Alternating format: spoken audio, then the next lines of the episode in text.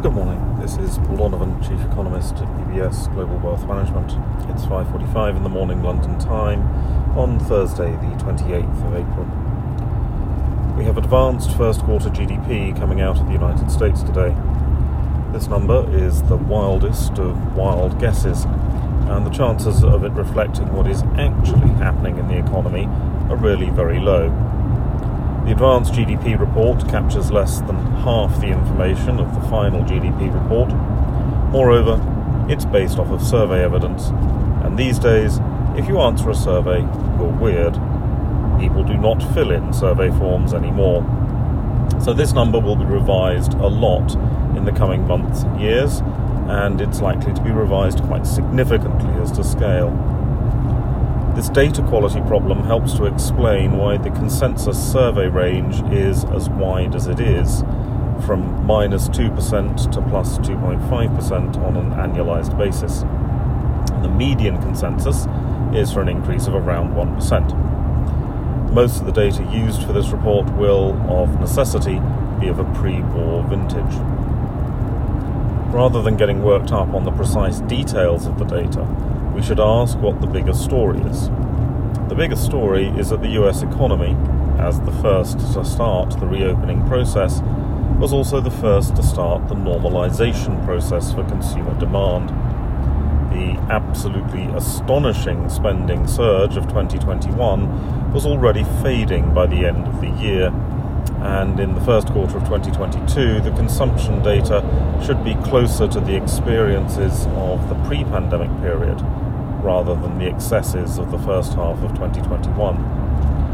The U S consumer should perform a little better than at the end of last year, however. The labour market is still supporting growth, just not at the frantic pace enjoyed previously. That spending by U S consumers is going to be supplied by record supply from the rest of the world. The U S trade deficit has, of course, been growing. Japanese economic data overnight showed stronger than expected retail sales in March.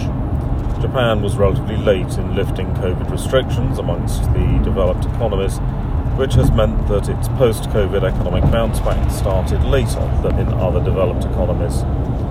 This bounce back is ongoing. Clothing sales were especially strong in March, for instance, which is a standard post-pandemic purchase pattern. From the glittering wonder that is the euro, we'll be getting consumer price inflation data from Spain and Germany, with preliminary April figures. But the glittering wonder that is the euro is not faring so well in the foreign exchange markets, sinking in value against the dollar of late, which will eventually have an impact on the price of imported commodities. Imported commodities, of course, being priced in dollars. However, the weakening of the euro is a bit too recent to have been felt as far as far down the supply chain as the consumer. Instead, the effects of the war on energy prices will have been of most note in the April data. While U S consumer price inflation almost certainly peaked in March, this is not necessarily so for Europe. But that is a story about what was happening last year more than it is about what is happening this year, as it's base effects that will be important in determining the timing of the peak of the inflation cycle. That's all for today.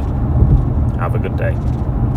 U B S Chief Investment Office's investment views are prepared and published by the Global Wealth Management business of U B S A G or its affiliate, U B S. This material has no regard to the specific investment objectives, financial situation, or particular needs of any specific recipient and is published for informational purposes only. As a firm providing wealth management services to clients globally, U B S A G and its subsidiaries offer both investment advisory services and brokerage services. Investment advisory services and brokerage services are separate and distinct, differ in material ways, and are governed by different laws and separate arrangements. In the U S A, U B S Financial Services Incorporated is a subsidiary of U B S A G and a member of FINRA S I P C. For information, please visit our website at ubs.com forward slash working with us. For a full legal disclaimer applicable to the independent investment views produced by U B S, please visit our website at ubs.com forward slash CIO dash disclaimer.